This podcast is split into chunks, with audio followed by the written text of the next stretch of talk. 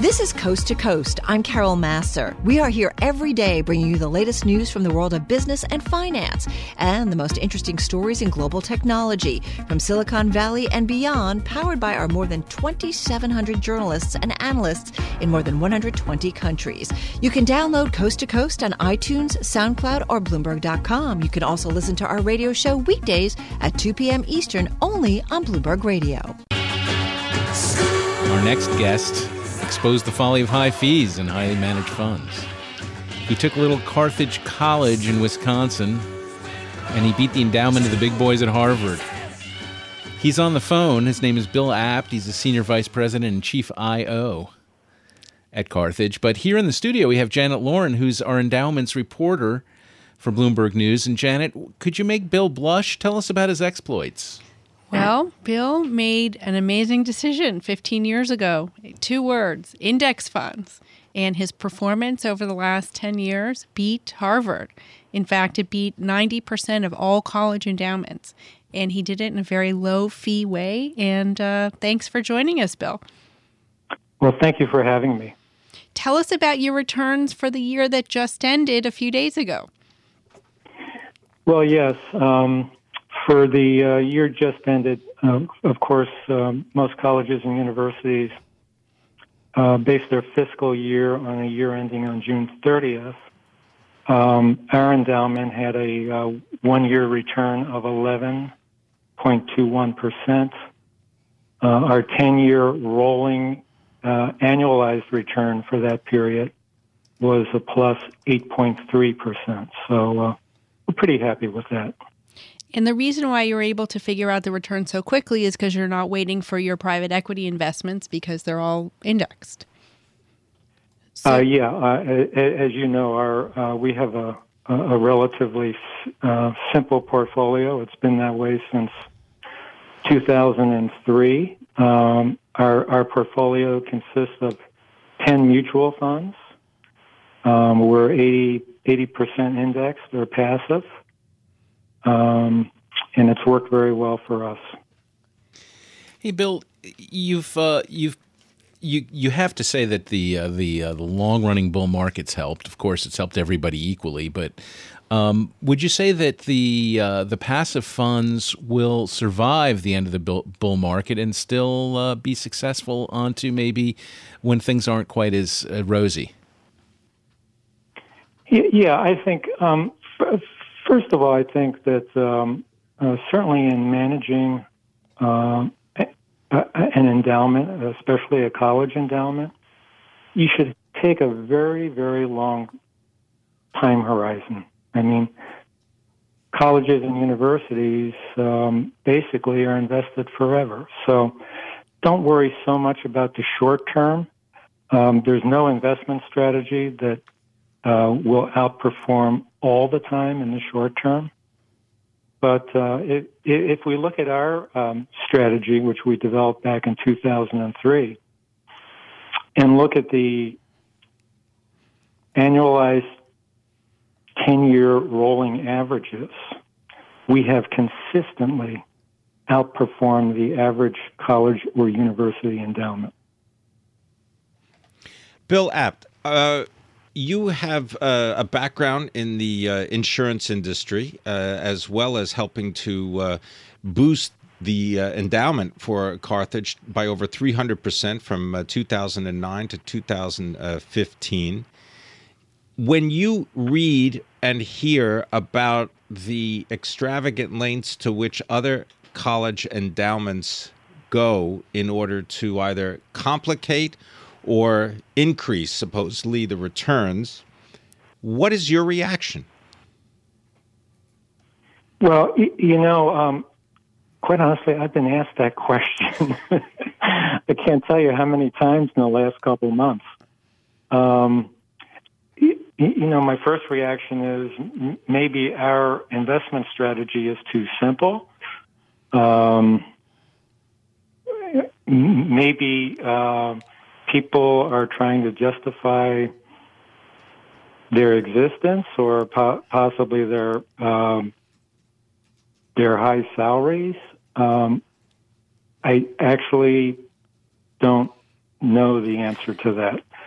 Um, I think you just I think you You just got it. answered it. I think you I think the fact that it isn't so apparent and that you've been doing this and successfully so uh, offers a little bit of insight into at least what's possible. And you're also winning on fees. Now, uh, Bill has retired from Carthage after all of the 18 years, I believe, uh, on June 30th. So, what Yeah. what is the um, investment strategy and advice that you left the investment committee with, uh, you know, for managing the endowment in the future? Yeah, well, thanks for asking, Janet. Um, I think there are basically uh, four areas that um, I, I, I tried to um, stress as We've got um, about 30 seconds left. as I was retiring. Number one, um, stay with a, a passive, low cost investment strategy. Um, number two, remember no strategy uh, outperforms all the time in in the short term, so don't try to time the market.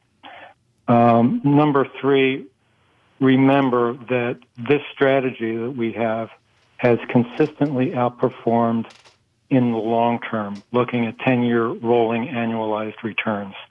And never forget that we have the best, college endowments have the best imaginable time horizon.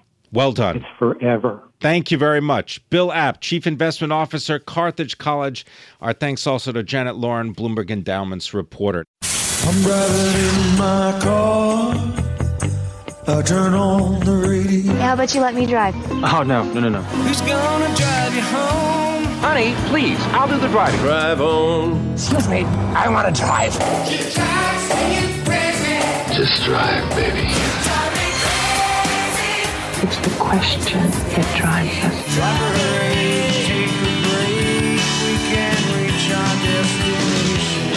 This is the drive to the close That funky music will drive us till the dawn. on Bloomberg Radio. We're just a little over 10 minutes to the close on this truncated trading day. To help ease us into the July 4th holiday, on the phone we have Bill Stone. He's the Chief Investment Officer for Stone Investment Partners in one of the many cities that did not get LeBron James, Philadelphia, Pennsylvania. Bill, how you doing? Thanks for coming on. I'm good. I'm originally from Ohio, so I'm losing all over the place. Yes, well, well, you'll have to move to L.A. That's all there is to it. The um, you you say that uh, the U.S. economy keeps chugging along, but uh, you know, as we go into this patriotic day, how do you do you feel? How optimistic or a little bit pessimistic? Where where are you at as far as the uh, the U.S. markets? Well, it's interesting. So you're right. So the backdrop is still very good. I mean, I want to say, you know, we have the opportunity to see a nice spring back up, but the problem is exactly what you could lay out for today, right? Is we started the day feeling pretty good because uh, the uh, the People's Bank of China came out and helped out the yuan and and lifted it a little bit, and we thought, well, maybe we'll have a day without worries about uh, a trade war, and then the Micron news hit, and uh, we're back to uh, to worried about uh, how far this whole uh, you know trade spat goes. Um, but I think underneath that, I think you have to stay relatively optimistic because as long as it doesn't get, uh, I know it's hard, completely out of hand, but uh, as long as it doesn't uh, go crazy, the size of a lot of these tariffs is certainly under the moment an issue uh, relative to, say, whether you want to talk about the size of the tax cuts and other things helping to propel the U.S. economy. Uh, it doesn't look like it should derail it. Um, but again, obviously, the market's nervous because you never know if it gets spirals out of control, and you see some of these days it certainly looks like it. Well, uh, longtime listeners of Bloomberg Radio know I'm I'm a pessimist about most things, and so I hate to rain on the July Fourth parade here. But um, how much do you trust the Chinese not to manipulate your their currency? That seems to me like uh, that would prolong the trade war and just be uh, detrimental to everybody. Well, I, yeah, I, I think uh, my trust level is uh, extremely low on that. I think their denials that they were allowing it to, or maybe causing it to depreciate uh, versus the U.S. dollar, are uh, pretty hollow in uh, in my view as well. So uh, I just think that was just a symptom of their way of being part of this this trade spat. So you're right. Uh, that's why the respite was a little bit today, this morning when they kind of backed off that. But you know, again, that didn't last long. Bill, before you founded uh, Stone Investment Partners, you were the global chief investment strategist for PNC Asset Management. You had a career at First Western Trust, also Salomon Brothers. I wonder if you could offer uh, what have you learned about the client manager relationship that you've taken away from your experience? You know, I, I think probably one of the the maybe best things is there, or maybe one of the most um, valuable things is to you know really spend a lot of time trying to help the client understand, and I think that's why I spend a lot of time you know trying to explain, hopefully in a simple way, what's going on in the financial markets. Because I think if they can understand it, um, they have a better to- a better chance of being able to say stick with uh, an investment strategy that that know at any given time might be having a little bit of trouble, um, but long term may have, or let's hope intermediate term even uh, might have a better outcome. But I think that's probably uh, you know one of the more uh, valuable lessons, and, and also to to make things hopefully simple to understand. Okay, so in that context, if you have an investment strategy that you believe might be good for one client and also might be good for another client, if that second client doesn't get it, does that mean that you move on and you say, you know what, this is just not going to be a good fit because, as you just described, you can't convey the details in a way that you know would make them comfortable?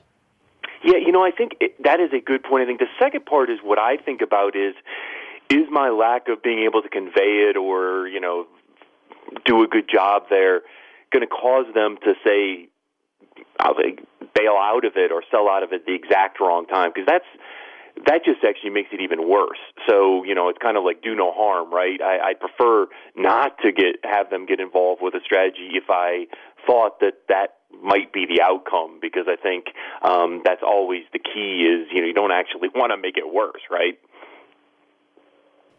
I the the the um maybe some of your clients are like me, uh, Bill, where they uh, like to blame the Fed for everything. um, because they, they can't blame themselves, and certainly they're not going to blame you.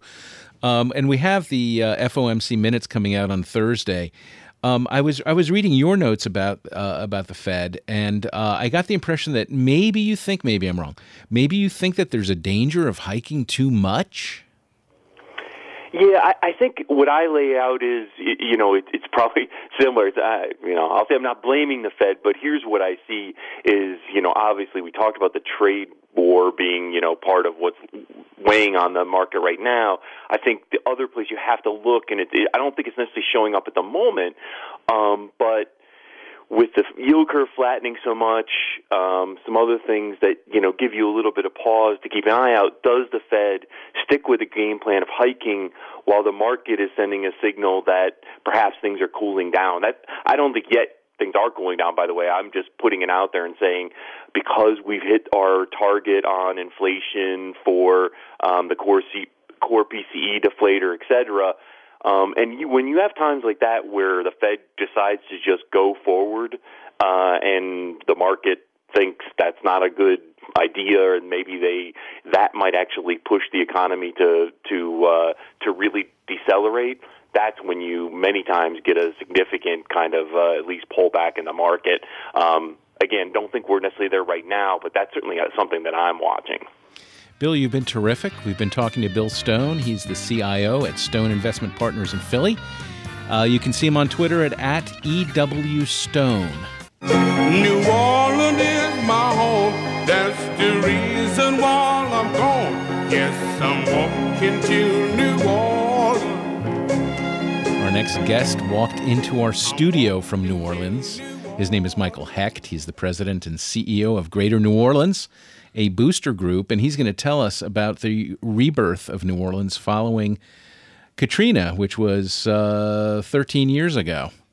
Michael, welcome to Bloomberg Radio. Thank you, Bob. Great to be back here. Tell us about uh, tell us about tech in New Orleans. Well, the New Orleans story, what's kind of fascinating about it is that the city hasn't just rebounded from Katrina, but in many ways is doing better than it has in decades. And this is actually being led in large part by uh, the tech sector. We're actually number one in the country for tech sector growth and also uh, top 10 for female participation in technology and for minority participation in technology, which we're very proud of. Well, what, what's what's down there? Tell us some of the companies and what they're doing. Well, the uh, most recent one that we welcomed is DXC Technology, which is probably the largest startup in the world you've never heard of. They were the merger of Hewlett Packard's Enterprise Services and Computer Science Corporation, CSC. They're a $25 billion corporation. Uh, they just announced they're putting 2,000 jobs in downtown New Orleans. It was actually the number two economic development deal uh, in the country last year, second only to a small uh, Foxconn situation up in Wisconsin. Michael, just give people a little bit of your background so that they understand where you're coming from because you are not a native of New Orleans and you have experience, though, bringing communities and cities back from disasters. Well, yeah, maybe not a native, maybe more of a, of a, of a prodigal son returned. My mother's from New Orleans, but she married a Yankee, so I grew up here in New York. Uh, actually worked uh, for Mayor Bloomberg uh, back post 9 11, running his uh, small business recovery program. And then when Katrina hit Louisiana, they came up to see me to learn how we had access federal programs. And three months later, I was on the steps of the state capitol in Louisiana announcing a quarter billion dollar uh, federal program. And now I've been here at GNO Inc. for uh, about 10 years in New Orleans. And just to note, of course, that Michael Bloomberg is majority owner of Bloomberg LP, the parent company of uh, Bloomberg Media. Michael, what do you want to accomplish? What are specific goals that you have, and what kind of lure or what have you put together in order to attract technology companies to come to New Orleans? Well, the, the, key thing that we're trying to accomplish here is to diversify the economy. Um, if you look objectively at what New Orleans was pre Katrina, it was really a, a two trick pony. Um, you had uh, pervasive tourism jobs, which was part of our brand, but uh, difficult to really build the middle class off of those jobs. And then you had oil and gas, which created wealth, but of course is very cyclical. So we wanted to add more jobs in different industries, and we targeted tech because we said that we could basically be a low cost, high culture alternative for places like New York or San Francisco or even Austin now, where it's beginning to get too expensive to uh, have technology jobs there. You mentioned Foxconn earlier, and of course they're building in uh, Wisconsin uh, with the benefit of massive tax breaks. What kind of part? What kind of advantages does the government give to development in New Orleans? Um, when you look at the DXC announcement, um, you might say it was an 18 month process to get them to choose us over 30 other cities, but really it goes back about 12 years when at Greater New Orleans Inc., before my time, we wrote the digital media incentive which essentially gives you back 25% of your costs if you actually do your coding in Louisiana. So that's been the policy tool that we've used to lure companies there. But fundamentally, our advantages are one is that we're low cost, we're one of the lowest cost mid-sized markets in the country. But we're high culture and people love New Orleans globally. I think the New York Times named us the number one place to visit in the world this year. And so that combination of low cost, high culture is essentially the sell that we're making. And then the only question that you that, that businesses have when they come to New Orleans is are they going to be able to find the quantity and the quality of talent to be able to scale like they need to? But the good news is that we actually have um, about 15 universities in the New Orleans region, and they're extremely active and entrepreneurial. And that's the reason why companies like DXC or like GE Digital end up making the decision to come to um, New Orleans. Are you looking uh, to uh, sort of uh, complement the startup culture by working to get a big company to come to New Orleans? Well, what you want is really this portfolio approach where you have some global companies. Uh, DXC is about the 110th biggest company in the world. Of course, GE, uh, one of the top companies in the world. But you also want a robust startup scene, and we are actually one of the leading places in the country for entrepreneurship and then everything in between. In fact, uh, the concept of creating innovation districts, which is where you have big companies, small companies, where you have cross disciplinary companies, is really our guiding principle. And so it's that portfolio approach that we're trying to work. And um, it, it, seems like if you look at the numbers, it's it's, it's happening. Uh, we're number five in the country for millennials moving in. Our airport is the second fastest growing in the country. We're actually number one for uh, medical and healthcare growth because of billions of investment. Uh, downtown is seeing billions of investment in new hotels and apartments. And so I don't know if we're quite at that tipping point of critical mass, but we're getting very close. And uh, ironically, it goes back to the comeback from Katrina. Well, we do. We only have about a minute left, but you just said it come. It, it comes from the comeback of Katrina. How did Katrina change the arc of New Orleans history? Um, Katrina uh, fundamentally changed the arc of New Orleans in a couple of ways. Uh, one was uh, psychological. It kind of showed everybody that what was happening before was not acceptable. The second is that it brought in um, many, many new individuals and new energy and new ideas, brought people like me back. And then third, we don't talk about it much, but the reality is that it brought tens of billions of dollars. And that combination of new attitude, new energy, and tens of billions of financing, particularly when the rest of the country was back on its heels because of 2008. Uh, that's been the combination. Good stuff. Thanks a lot, Michael Hecht, the President Chief Executive Officer of Greater New Orleans Inc. You're on Twitter at mhechtgno. Thanks for listening to Coast to Coast. You could subscribe to the podcast on iTunes, SoundCloud, or Bloomberg.com. You can also listen to the radio show weekdays at 2 p.m. Eastern only on Bloomberg Radio.